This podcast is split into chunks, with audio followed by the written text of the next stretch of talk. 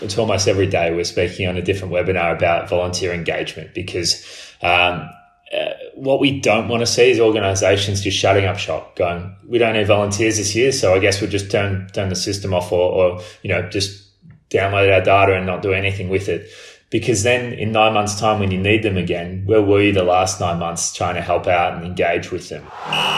You're listening to Sports Tech Feed, the global sports technology podcast.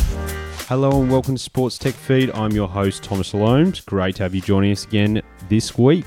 And we are joined by Shannon Gove, director and co founder of Rosterfy. Shannon's an expert on large scale paid and volunteer workforce operations. Since starting Rosterfy in 2010, Shannon has proven track record working with the world's largest sporting events. And they certainly don't get any bigger than this in the world of sports. Shannon and the team at Rosterfy have worked on the last four Super Bowls, numerous World Cups, and mass participation events across five continents, including the London Marathon, Spartan Race, and Ironman triathlons. Shannon's focus is on using technology to enhance the way sports, events, charities, and venues engage, communicate, and train their on demand volunteer and paid workforce. The role volunteers play to make these large events happen is crucial to the sports industry. No volunteers largely means no events, so it's incredibly important that as sports looks to return from the shutdown, they consider how they can engage their volunteers to return with them. Before he was Shannon, a friendly reminder to check out sportstechfeed.com for show notes and more episodes. We had a great chat last week with David Michael, former CTO of the XFL, and some of the technology innovations they introduced to the Startup Football League. Next week, we're joined by Dr. Laila Mintas, sports betting technology expert, to share her perspectives on the impact of coronavirus on the sports betting landscape and how the current pause in sports is actually an opportunity for the industry to innovate and modernize how it collects, analyzes, and distributes data. Following that, we've also got guests from Microsoft, the NFL, and a few esports guests in there as well. That's the next few weeks, but right now, over to Shannon Gove from Rosterfy. Shannon Gove, well, welcome to Sports Tech Feed. Great to have you on the show. Thank you, mate. Uh, appreciate you having me on. That's good. Well, we'll dive straight into it. Uh, can you tell me a little bit about what the problem that Rosterfy solves and, and some of the clients you're working with? Yeah, Rosterfy is a, a white label workforce management platform. So we work with customers all around the world to help them streamline the way they manage their volunteers and their paid staff. I think it's a it's always been a challenge for I guess if this podcast focus on sports and tech and events and things is managing large amounts of workforce typically in spreadsheets we help them get out of that and automate the way that they engage their workforce and make sure the workforce are also retained and coming back for the next time they need them. So that's what Rosterfy does. And we work with customers around the world in lots of different verticals from uh, major events, universities, not for profits, event management companies, sports, sporting federations. Uh, and I guess some of those highlights have been, the, we've done, I think it's the last four Super Bowls now in the US have used Rosterfy as a end-to-end volunteer management platform. Uh, we work with the Miami Dolphins, Atlanta Hawks, uh, to help with their community engagement, and how they engage their volunteers. Uh, and then the UK London Marathon use our platform. Dubai, it's the World Expo. And in Australia, maybe Ironman Group uh, use Rosterfy to help manage all their volunteers. So that, that's who we are and a bit of who we work with. Yeah. And so for people that don't know, a massive event like the Super Bowl that, that you have, um, it's powered by volunteers. Like obviously, there's there's a yep. lot of people that are that are paid to be there, um, but just yep. putting on something that is uh, is re- referred to um, to an interview with Tim from the NFL, saying it, it's it's like a military operation. It's probably the closest that you can get to it um, in terms of scale and kind of logistics and everything else. So, how does it usually run? How does it, how does something like that? Like, how many volunteers are we talking? Kind of, what are the different roles? And and yeah. also, how were they? How did they used to be managed before Rosterfy? Yeah, so our first Super Bowl we did was the Houston Super Bowl, um, which is roughly four years ago now, uh, and I think previous to Rosterfy, it was pretty spreadsheet heavy. Um, they kind of used three or four different half CRM, email marketing system, SMS system. Uh, and that's traditionally the way, not just Super Bowl, but a lot of organizations manage their workforce is, is a combination of probably six different systems. Um, and the other important point to note is the, the heavier headcount that was involved in managing all of those and trying to keep them all together. Uh, and a lot of the workload in that was in spreadsheets manipulating data. Um, and so what we help with, with for the first Super Bowl and have ever since is they need to recruit around 30,000 volunteers uh, across the year, ultimately to get down to about 10,000 uh, for, for event time. And so what, what event time, what are they kind of? What yeah. are those thirty thousand down to? And is that thirty thousand down to ten thousand because people say they're going to do it and then don't show up, or is that? No, not at all. I think like, we had.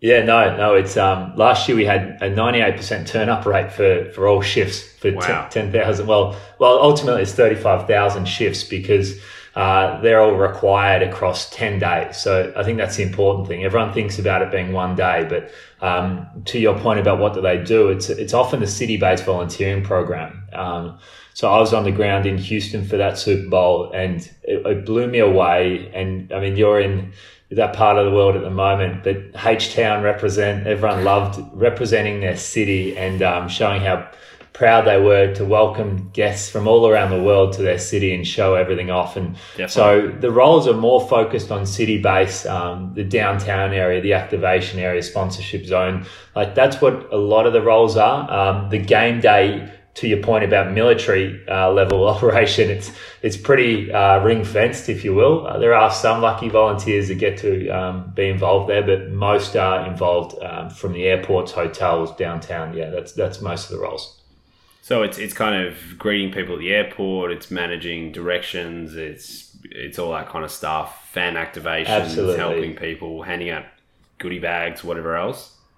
Yeah, I mean, volunteers for any event are the heartbeat of actually everything, and yeah. I think that's they're often um, just presumed to be there, and people sort of don't really appreciate uh, probably enough what volunteers can bring to an event, and that's what it is. People walking away with a smile, going, gee, Houston as, as, a city is a great place to be because of the people. Mm. I think any holiday you go on, you often refer to, gee, the people were nice there. And that's what the volunteer programs, uh, if nothing else, that, that's what they bring to it is about the, the, the community aspect and making sure people feel welcome and know where to go because they're in a new place and it's uh, lots of people go, uh, everywhere.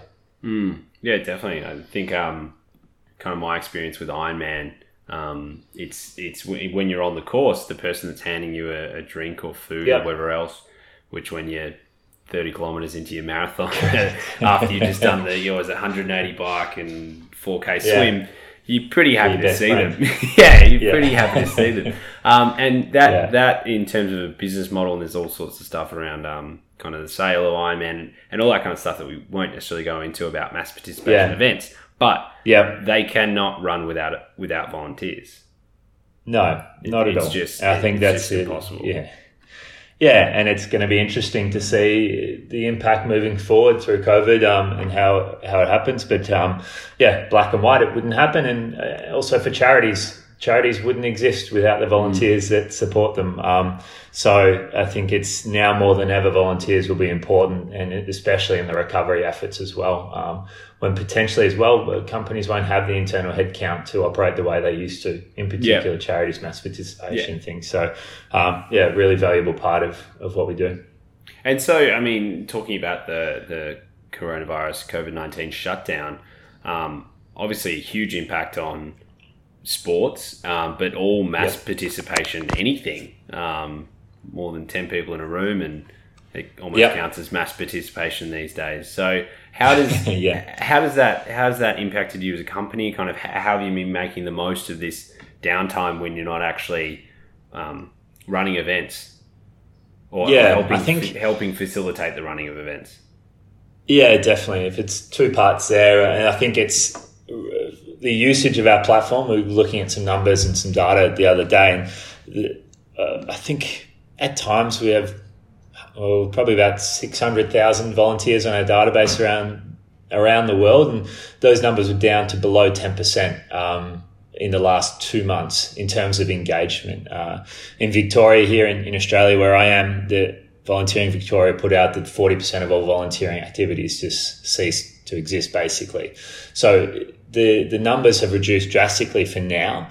But to what we are talking about earlier, it will come back because of how crucial it is, and it will probably need to come back stronger given the reliance organizations will have on them. So for us, we're taking that just like any other business is, and you've got to find the positives in this. And, and that is that we've had time to really focus on our product and spend more time with our customers because ultimately our customers, like a Spartan race in the US, they've got more time um, to, to have discussions and planning. So uh, for us at Rosterfy, what we've spent this time doing is we've brought forward a lot of our product development and we've we're just in the process this week actually of releasing Rosterfy Rapid Core and Enterprise. So uh, I guess traditionally we've had a, a large enterprise solution um, for a Super Bowl for these large ones, but um, what we've now launched is with Rosterfy Rapid is a probably a more cost effective, smaller solution that just solves the basics in volunteer management, getting people out of spreadsheets uh, and Rosterfy Core being a more established volunteer management and workforce paid workforce management platform. So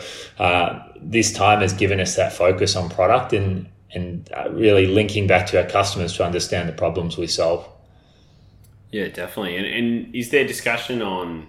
Um, is it mainly focusing on your existing customers and how you can kind of help them get back on their feet, or is that actually going to maybe some new customers that don't um, don't have the need the efficiencies more. As you said, that that that with managing this amount of people, there can be a lot of inefficiency if it's all on spreadsheets, and you have, you know, you've got to hire an extra ten people to manage all these people. If you can reduce yeah. headcount there and inefficiencies there, is it is it going after those, or is it a a balancing act between the both? Yeah, it was our first priority when all this happened was to to contact all existing customers. So we've we've done that all around the world, and we've had conversations with all customers about how they how they're going and what their plans are um, to get through. And it was more of a support process to make sure. I, I, think the one thing I've learned across our journey it's about how you make people feel um, when times are tough, not just when they're good. And so we made sure that we touch base with our customers first, and then. I guess from a product perspective, definitely looking at the market that there is, I mean, it's a, as I mentioned before, we work with a lot of different verticals. And so we, we're now building up a, a big plan for who, where the biggest problems are that we can solve around the world. And, and a lot of that will be in the US and in the UK and Europe. So, um, yeah, just building up our opportunities when we're coming back because we're extremely confident that we're going to be a vital part of this recovery effort for a lot of organizations. So we just want to make sure they know about us and what we do. Yeah, definitely. And and where do you see that kind of um, recovery happening? I mean, this is a technology tool that's going to help with that. But what, to your mind, is going to help with getting it back on its feet? Sports returning to as far as possible normal. Yeah, I think it's. Uh, if, if we're talking about timeline, I, I would say um, in August, September time, I, I, guess what the way we I had a discussion about this last night with some colleagues in the UK, and what they were talking about was sort of a June July come back to some form of all right where are we at as a business? Probably need to make some more cuts at that time um, when they realize the financial situation and probably slowing government support. For then a july august september sort of recovery sort of september time probably looking at okay well here's the situation we're in and then starting to switch mindset to operational. Okay, here's where we're at. What are we going to do about it? And then that's when I guess for us probably having those discussions around those timelines. So that's from a, a timing perspective. Um, but what was the second part of your question about sports returning? Sorry, mate. Oh, just just like where do you see the role of technology in that return? Yeah, I think it's uh, it's going to be crucial. The prime example in Australia with the, the two major codes, the NRL and the AFL, looking at returning. Discussion already last week was about using technology to capture and interview all all people involved with these camps that they're going to need to probably go to um, in terms of recording records and medical details and uh, these sorts of things. Without technology, that's again that's a Super Bowl five years ago with spreadsheets and five mm. different systems trying to do the same thing. So um, the more centralized they can make these systems that can integrate with one another, the better, um, just to reduce the manual work involved because uh, we saw with AFL, they don't have the money to employ massive teams to make this happen. Um, they've got to get by in a streamlined way. And that's where technology plays its part. And, and I'm coming from at it to your question from an operational perspective, uh, the actual playing side and getting athletes back is, is a whole nother world, which mm. technology again will be crucial. But I probably wouldn't speak to that too much. Yeah, I will kind of the example that you're you're speaking about and um, why you, why you've got you on the on the show and be able to share your expertise is is, is that yeah. side of that kind of data management, people management side yeah. because it's it's a lot less sexy than a lot of the stuff that's been talked about in terms of let's put like temperature scanning on, on stadiums and things like that, which yeah. is really cool. And you know that that could be a tool going forwards. Yeah. Um, but let's just track. All right, who is where, who's interacting with who, yep. kind of. Yep. Things like that around just just movements, things like as you said, medical records. If there's something that needs to be flagged, to be able to manage that. Yeah. Um, yeah. Understanding because it's it's such a it's such a game of chess with moving the people to the right places. Big time. Um, and also to your point that sports uh, don't really have money to burn at this point. No, that's right. And so uh, hopefully technology is there to um, free up some of the, well, enable some cost saving there. So, um, yeah, we'll have discussions with those sports about that and see how we can help. I think it's, I mean, by no means is our system a medical tracking platform. Um, but I, I, think an example is we'll, we, we work with the City of London uh, for their volunteer engagement, and, and they had the Euros coming up. Um, and through our platform, they were using it for all for interviewing all the thousands of volunteers ready to go and recording that data, segmenting that data into groups. And so ultimately, it's the same thing. It's just um, adjusting for different sports and things. So um, yeah, it's a uh, it's an interesting space, mate. I can't say we've got all the answers, but we're happy to um, see how we can help. Yeah, definitely. I mean, it's it's one of those things that it's it's people the backbone of um of everything that happens in sports. So it's important there. Is there yeah? Is it something that you think we will get back to sports with? Like mass crowds, like if you think about some, something like say London Marathon, um, this mass mm. participation event um, with spectators lining the streets and then everyone kind of there. Is it is is that just we won't see that again in the foreseeable future? Uh, again, my colleagues in the UK who work very closely in that space um, with those likes of those events, really almost looking at 2020 as a pass. Yeah. Um, a, a, good friend of mine is uh, Chris Robb. Um, he runs Mass Participation World, one of the probably the best conference in mass participation in the world, and, and that's in Singapore every year. He's I joined him on a webinar a few weeks ago, and I think the conversation was close to the point of going 2020. We don't think that we'll be running the events that we're used to running. Sure, trail runs and things and, and large walks because you can manage the spacing more effectively. Um, they're, they're a chance to come back from sort of October onwards, but it's really I think we've seen a lot of um, knee jerk reactions a lot in the last few weeks. Uh, like in New Zealand, as an example, they announced uh, restrictions easing up, event organisers thought that they could have up to sort of 500 people coming.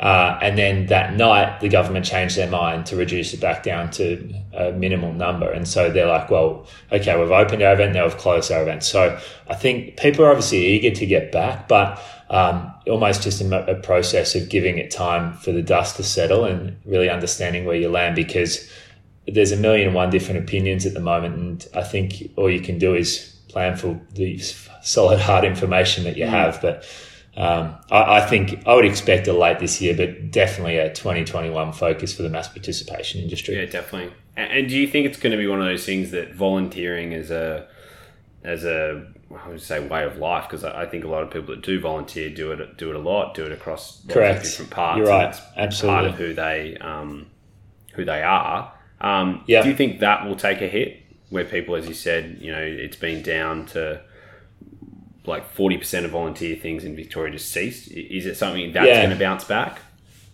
It's an interesting question. Um, last week, I read the International Triathlon Union release sort of a, a return from COVID document. Um, in regards to how they're going to, you know, make sure that their drink stations are, are safe. Um, as part of that was workforce, and one of the the lines in there was to reduce volunteer numbers basically to a minimum.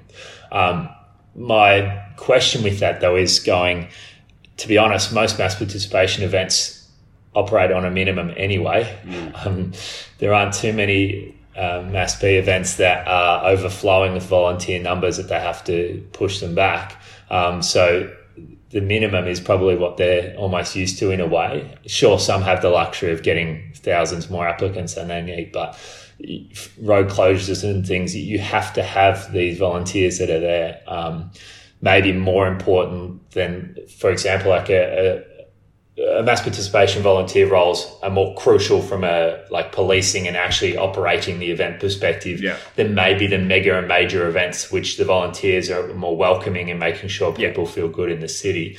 Of course, they're still crucial, but in terms of uh, actually making the event go ahead, those minimums are, are still going to be um, needed. And I, I still feel that if you're allowing athletes to come back who are sweaty and running next to each other anyway, then I think your volunteer numbers can get back to where they were. Um, I really do believe that they'll be returning back as if it was the same, uh, if it's hopefully next year. Yeah, so that's interesting. So you think it, it, it, could be from the organizer point of view and the federation saying, hey, we actually need to pair people back rather than volunteers coming back and saying, oh, no, actually, don't want to do that anymore. Yeah, totally. I, I really don't think, uh, of course, there's going to be people that are less inclined to be going out and mingling with others. It makes total sense. But I would, and from the, my point about the federation side, would be going that it, they need to be coming out making statements to say we're doing everything possible to be safe. But um, at the end of the day, a lot of these events need their volunteers, need at least minimum numbers to go ahead. And so they will still be a crucial part of these events. But I think that volunteering and sort of connectedness to community has never been more alive than what it is now. Uh, and that that will drive volunteering to return once they are able to come back safely. So mm. I think I, I'm really going to see a strong return to volunteering if and when because the volunteers are there to support an organization they feel passionate about and want to help. And so never before have these organizations probably needed help when they're coming out of this. And so when those organizations say, guys, can you help us and volunteer? I would expect a lot of people will be returning, but um, all of this is to be seen. Yeah. Is that something that through Rosterfy you can communicate with people during the kind of downturn? Keep the, the yeah, if not the fire uh, lit, then the pilot light lit. Yeah, it's a, it's a very very good point, mate. It's um, and we it's almost every day we're speaking on a different webinar about volunteer engagement because um, uh, what we don't want to see is organisations just shutting up shop, going, "We don't need volunteers this year, so I guess we'll just turn turn the system off, or, or you know, just download our data and not do anything with it." Because then, in nine months' time, when you need them again, where were you the last nine months trying to help out and engage with them? Um, a lot of our really great charities that we work with, uh, a good example being Starlight Foundation, who helps sick kids. Um, they have thousands of volunteers around Australia. What they're doing at the moment is actually um, Zoom interviewing every single volunteer and wow. understanding why why are you with us? What are you motivated about? Um, and starting to use their data more uh, intelligently. So starting to segment into what their skill sets are, what their motivations are, so that they can be more actively used if and when they can return. Another example is Cancer Council oh sorry sorry not cancer council mother's day classic um, in australia. They obviously had a reduced headcount. They needed more volunteers um, to help but they were helping a, in a different I'll just way. jump in and say for our international um, guest mother's day classic is a, a, a run walk and a um, yep. slower walk. I don't know what you call it but it, it's yeah, it's, yeah. Um, it's on mother's day. It's in support of um, i think breast cancer and some other charities but it's yeah it's it's uh, it's a great event massive, uh, massive physical event in terms of in-person volunteering numbers. I think three and a half thousand or so around the country. And so, instead of those volunteers being used to stand at a drink station, these volunteers are now almost being brought internally to help with maybe with a graphic design element or a HR component because their volunteers actually have these skill sets. I think that's once you start uh, investing back into your volunteer database and understanding the value you have there, it's it's you've got to give a little to get a little in that sense that um, you, you need to understand who they are, their motivations, because they're there for a reason. They want to help, and so maybe that way of helping won't may not be the traditional element of standing at a drink station or welcoming someone at an airport. Maybe it's it's more of an online. Maybe it's making telephone calls or helping with fundraising behind the scenes. Um, so volunteering may change in terms of the way they're used behind the scenes compared to front facing so much, but um, the the requirement and reliance on volunteers, I do not see changing or reducing. I see it increasing. Yeah, definitely. So that's, that's I mean, it's a good point. It's it's what business the advice that we're giving to businesses in this downturn is be productive um, as far as you can. Mm. You know, if that is finding out more about your customers, if that's working on internal projects, um, working on product, and if these uh, federations, leagues, teams, cities, whoever have all this data about yep. people that are there, um, then they certainly want to get involved. Yeah, absolutely. Cool. All right. Well, we might wrap it up at that point. I, would say um, the kind of term volunteer engagement. I keep hearing so much about fan engagement, like knowing your fans yeah. and all that kind of stuff. But yeah, that's really something that struck me there is um is volunteer engagement. So um, that's something that I would I would love to see um, kind of taking the lead in this in this downturn. So it means that when sports does come back, when it's safe to do so, um, it can get back on its feet a lot quicker. Yeah, big time, mate. I think that's, uh, and it's a big thing for Rosterfy's volunteer engagement, not just volunteer management.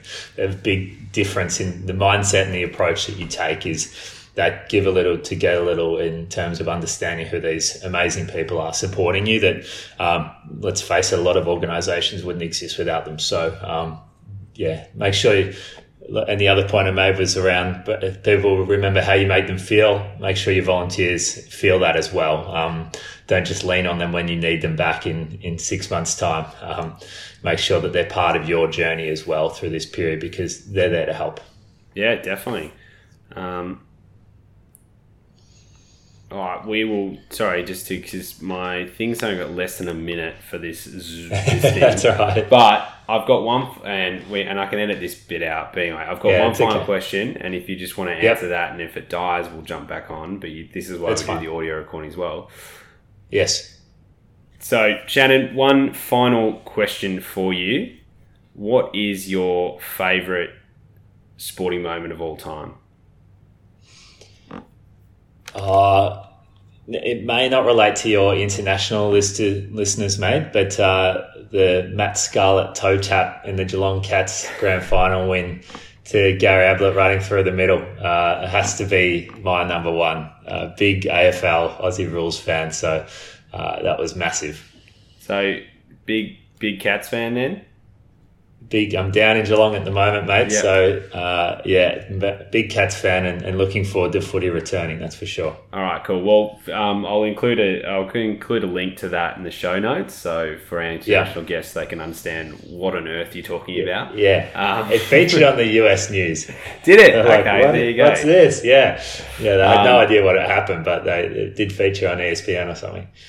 Thanks so much for your time today, Shannon. Really appreciate it. Um, as I said, I'll include some links in the show notes to a few of the things you discussed. Um, we can uh, have a link to Rosterfy itself and then um, obviously some AFL footy for all our international guests. That's right, mate. Definitely share that one up the top there. Um, appreciate you having me on and uh, congrats on all the work you guys are doing too. Uh, really great to see and hope you're enjoying the, the Southern American barbecue. Definitely. I, I know you mentioned H Town, so um, my wife's from Houston, so I've got to give it uh-huh. a, shout out there and represent. Uh, that'll be brownie points with the father in law. So good stuff, go, mate. No worries. We we'll appreciate you having me on. Thanks so much.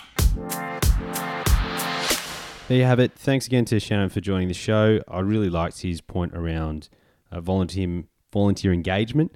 Uh, fan engagement is obviously a buzzword and what everyone's talking about how to engage fans uh, with the shutdown, but uh, also thinking about behind the scenes and how do you keep those volunteers engaged, keep them safe, keep them working, um, and helping to do their bit to get sports back on its feet.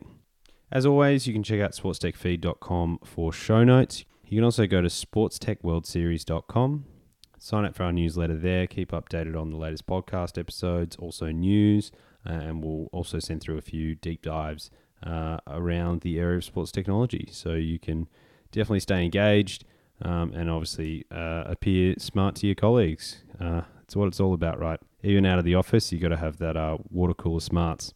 Until next week, I've been your host, Thomas Alomes. Looking forward to seeing you again.